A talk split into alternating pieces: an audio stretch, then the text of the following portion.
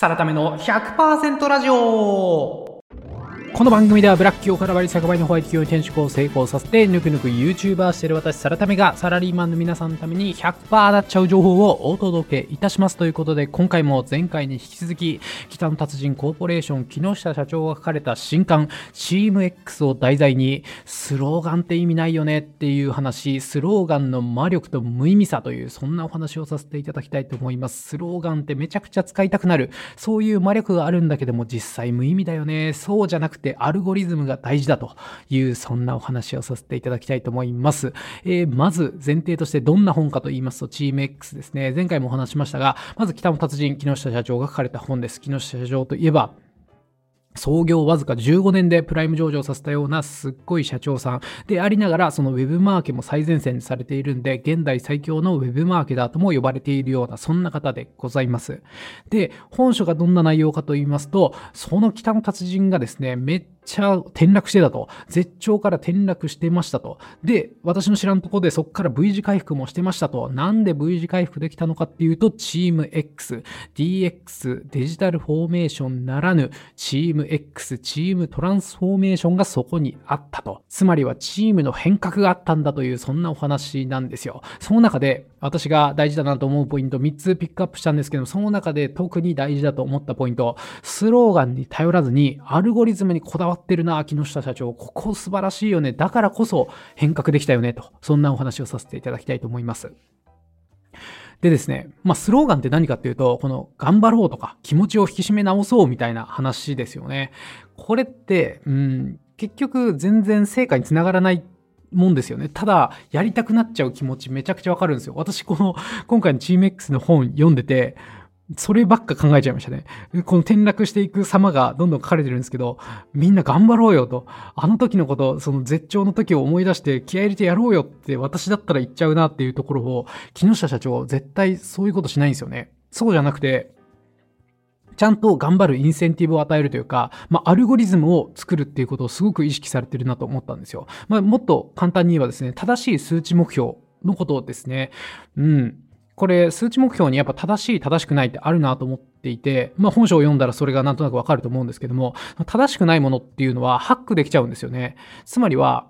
うん、個人の成績のためにその数値目標をガンガンに追い求めて、それが会社の成長とリンクしないんですよ。とにかく個人の成果、個人の評価をガンガン追い求めることだけができてしまって、それで会社の成長を置き去りにできちゃうっていうものが悪い、正しくない数値目標で、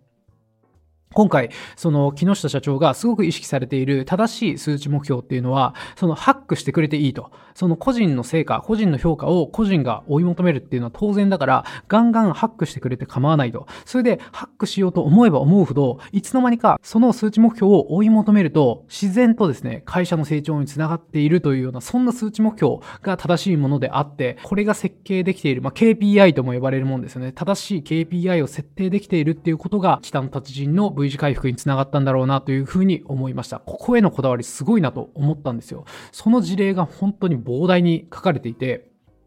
そうですね。なかなかこう、口頭でラジオで伝えるの難しいんで、一番簡単な事例をかなり、あの、原本よりも簡略化して話してしまうんですけども、その広告のデザインを作るチームの事例をお話しさせてください。目標としてはですね、木下社長としても、まあ、前回お話した通り、お手本踏襲みたいなところがすごく蔓延していたわけなんですよ。こう斬新な、全く今までにないような切り口の広告を出すことができずに、今までのブラッシュアップ、ブラッシュアップ、今までの改善、改善みたいなデザインばっかりになってってきてしまった。それを打破したいと。全く新しい切り口の広告を出していきたい。広告デザインを出していきたいというような目標がありました。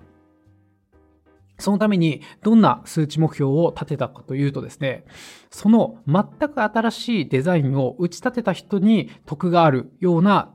数値目標にしたと。これどういうことかっていうと、あるらしいんですよ。そのデザイナーさんの中でも、全く01から作るのが得意で、そっちばっかやる人と、うんと、それなかなかうまくできないんで、01で生み出してうまくいった人のデザインを、まあ、パクるじゃないですけども、それをちょっとブラッシュアップしていい広告を作るみたいなタイプの人がいて、それの評価がどっちも一緒だったわけですよ。結局、その広告デザインがうまくいったら10点あげるよ。うまくいかなかったら0点ですよ。みたいな評価の仕組みになっていたと。いうところがあるんで、それを改善してですね、この全く新しいデザインを作った人には100点あげるよというような形にして、それで、もしですね、その新しいデザイン A を、デザイン A をブラッシュアップして A ダッシュにした方っていうのは、それをブラッシュアップしたポイントがだいたいまあ20%ぐらいだったら、その20点を上げますよと。で、その参考にされた人ですね、新しいデザインを作った、デザイン A を作った、その大元を作った人ですね。その大元を作った人は、大元にされたら、参考にされたら、その分の分け前も入ってくると。例えばその20%ブラッシュアップした人が生まれたとしたら、その人に20点入るんですけど、残りの80点はその大元を作った人に入ると。いうところで、なんていうんですかね、まあ、印税みたいな感じですよね。書籍の印税じゃないですけども、うん、自分が最初大元となるめちゃくちゃいいデザインを作ったら、それをみんなが参考にして作っていくだけ、印税というか評価ポイントが入ってくる。そうすると結果的に個人の評価としても上がって、ボーナスもたくさんもらえる。みたいな仕組みにしたみたいなんですよ。なので、こう、ブラッシュアップする人よりも、大元を作る人の方が偉いよね、というような評価の仕組みにしたと。そうしたらどうなったかっていうとですね、まあ、結果として新しいデザインがめっちゃ出てきたと。まあ、そういう意味では意図通りになったらしいんですよ。ただですね、これ面白いのが、新しいデザインをめちゃくちゃ出てきたんだけども、売り上げが激減したらしいんですよ。これどういうことかっていうと、大元の人の得がありすぎて、そのブラッシュアップする方が得意な人までみんなその新規のデザインを作ろうとしすぎて、社員みんなの強みが活かせないような状況になってきたというところなんですよ。しかもその新規のデザインっていうのはなかなか思いつくものでもないので、数が出てこないと。いうところがありますし、その人のを参考にしたら分け前が取られちゃうみたいな、その80対20で分けないといけないみたいなところがあるんで、その人のも参考にしないと。成功例があるのにそれを参考にしないみたいな感じで、変な非効率が生まれちゃったというようなお話も書かれています。で、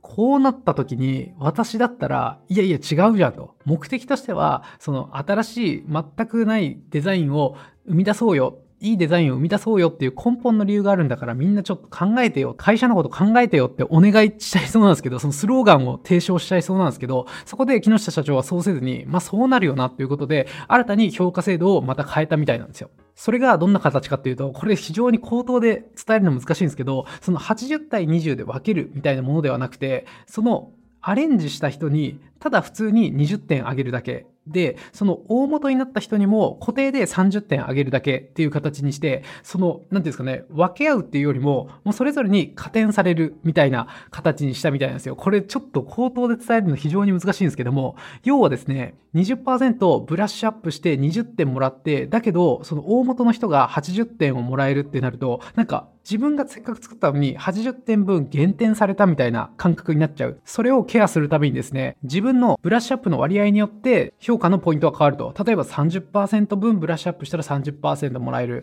40%ブラッシュアップしたら40%もらえるっていうような加点方式にして、大元の人、元のデザインを作った人は30点で固定っていう形で、こう分け合ってる、減点されてるっていう認識を変えさせたみたいなんですよ。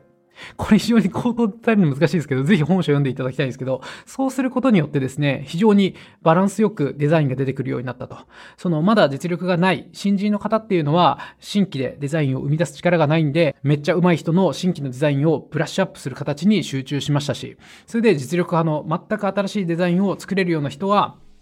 その大元、印税を生み出せるような存在になれるように新規のデザインに集中したと。非常にバランス良くなって、えー、新しいデザインも出てくるし、売り上げも上がっていくみたいな好循環を作れることができました。みたいなことが書いてあって、もうこれ難しいですよね。これでも簡単な事例なんですよ。本当にめちゃくちゃ緻密に数字をこうカスタマイズしてるみたいな事例が出てくるんで、ぜひ本書読んでいただきたいんですけど、めっちゃ事例出てきますと。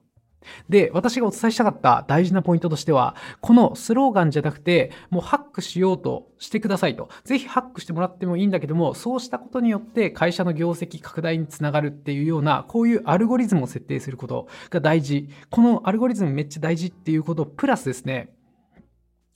木下社長もめっちゃ失敗してるなっていうことなんですよ。どの事例もですね、あの、このアルゴリズムを設定したみたいな事例が3つ4つ出てくるんですけど、一発で成功してるものないんですよ。大体木下社長も一回設定したんだけども、こういう風にハックされちゃって、全然こう本質的な売り上げにつながらず、こうやってカスタマイズしたみたいな事例がバンバン出てくるんですよ。これ多分 Web マーケ企業ならではみたいなところもあると思いますね。その Web マーケ企業ってそのウェブのマーケティング、そのデザイン、広告デザインもそうですし、広告運用みたいなところもですね、ハックするのが仕事の人たちだったりするんで、その広告運用チームなんて平均の IQ が130あるみたいな方々なんで、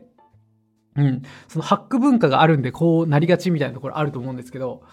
うん。それで私だったらですね、こうハックされたら、え、ちょっとハックしないでよと、会社の成長のことを考えようよみたいなことになっちゃうんですけど、木下社長はそうせずにですね、毎回毎回、あ、そう来るならこういう数値目標にしようみたいなことをクリエイティブに提案していくと。いう形なんですよね。うん。でですね、まあ、平均 IQ130 ある人たちだったとしても、その木下社長は、創業15年でプライム上場を果たしてるような半端じゃない人なんで、その IQ というかそのビジネス力で絶対負けないはずなんですよ。ただ、そんぐらいのすごい人でも、正しい数値目標、正しい KPI の設定っていうのは一発でできないっていうところがですね、私的には地味にすごく勉強になりましたね。うん。しかもまあこれ素晴らしいなと思ったのが、私が本書いたらですよ。私が本書いたら、多分最後の一発でうまくいった風に見せたいんで、最後にうまくいったところだけを切り取って乗っけちゃう気がするんですけど、うん、この試行錯誤、こうやったらハックされちゃって、そうしてこうやったらまたハックされちゃってみたいなことがすごく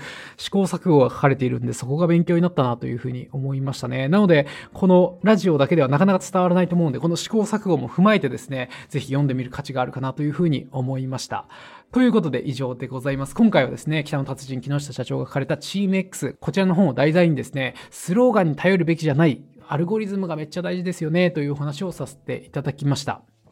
アルゴリズムっていうのは何度もお伝えしている通りハックしてくださいと。ハックしようと思うと結果的に会社の成長につながってしまうようなそんな素晴らしい数値目標なんですよというようなお話でございます。それでそれはですね、これめっちゃ大事ですね。その正しい KPI、適切な数値目標っていうのは一発で完成することはない。木下社長ぐらいもとんでもない人でも一発で完成することはなかったんだという。ここもめっちゃ大事なポイントだったと思うんで解説させていただきました。えー、次回も引き続きチーム X のお話をさせていただきたいと思います。最後はですね、えー、ネーミングにこだわるというこのお話なんですよね。うん、商品情報と呼ばずに、あえてオリエン情報、フィールド情報と呼ぶ、えー、広告との整合性の話もエモーションリレーと表現するみたいな、そんな話も非常に面白かったんで、次回このお話させていただきたいと思います。ということで、いってらっしゃい。サラタメの100%ラジオ最後までお聞きいただきありがとうございます。感想やご質問など何かコメントあればぜひツイッターにてお願いします。ハッシュタグサラ100、カタカナでサラ、数字で100とハッシュタグつけてツイートいただければ必ずいいねしてなるべく返信するようにいたします。今後も平日の朝、週4、5回の配信をゆるりと続けていきますんで、ぜひ通勤や朝散歩のお供として末永くお聞きいただければと思います。ではまたお会いしましょう